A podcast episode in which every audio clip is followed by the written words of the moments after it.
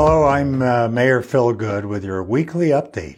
Well, the Christmas season has launched in Prescott, Arizona. Saturday's holiday light parade. Over 40 well lit entries proceeded down the streets of Prescott, ending up at the bonfire on the Mile High football field. I want to personally thank the Prescott Downtown Partnership for their efforts to bring this favorite event to Prescott again this year. If you haven't had a chance to visit the Gingerbread Village at the Prescott Resort, I hope you'll be able to go sometime during the month of December.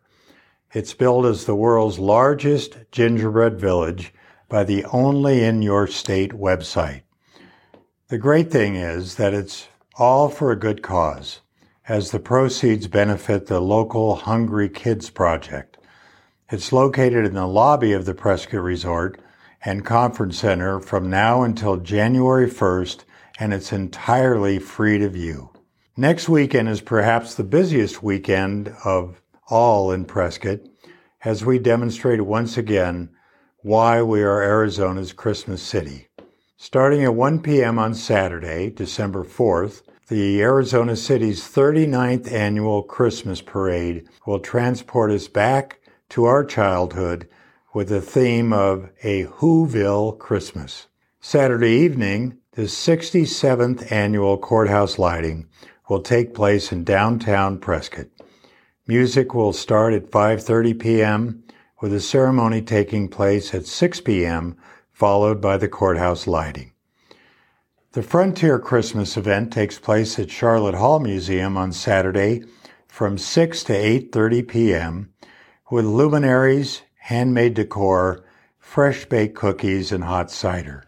There are many, many more events listed on the Prescott Chamber website. I encourage you to check out these so that you can enjoy the full Prescott Christmas experience. I'd like to congratulate Cathey Rusing, who was selected to be the city's mayor pro tem by the council at last week's meeting.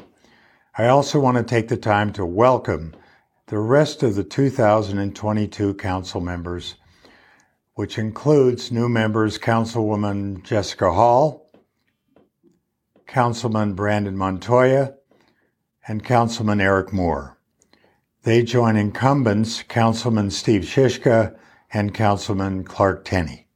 During the holiday season, many people choose to generously give to their favorite nonprofit charities.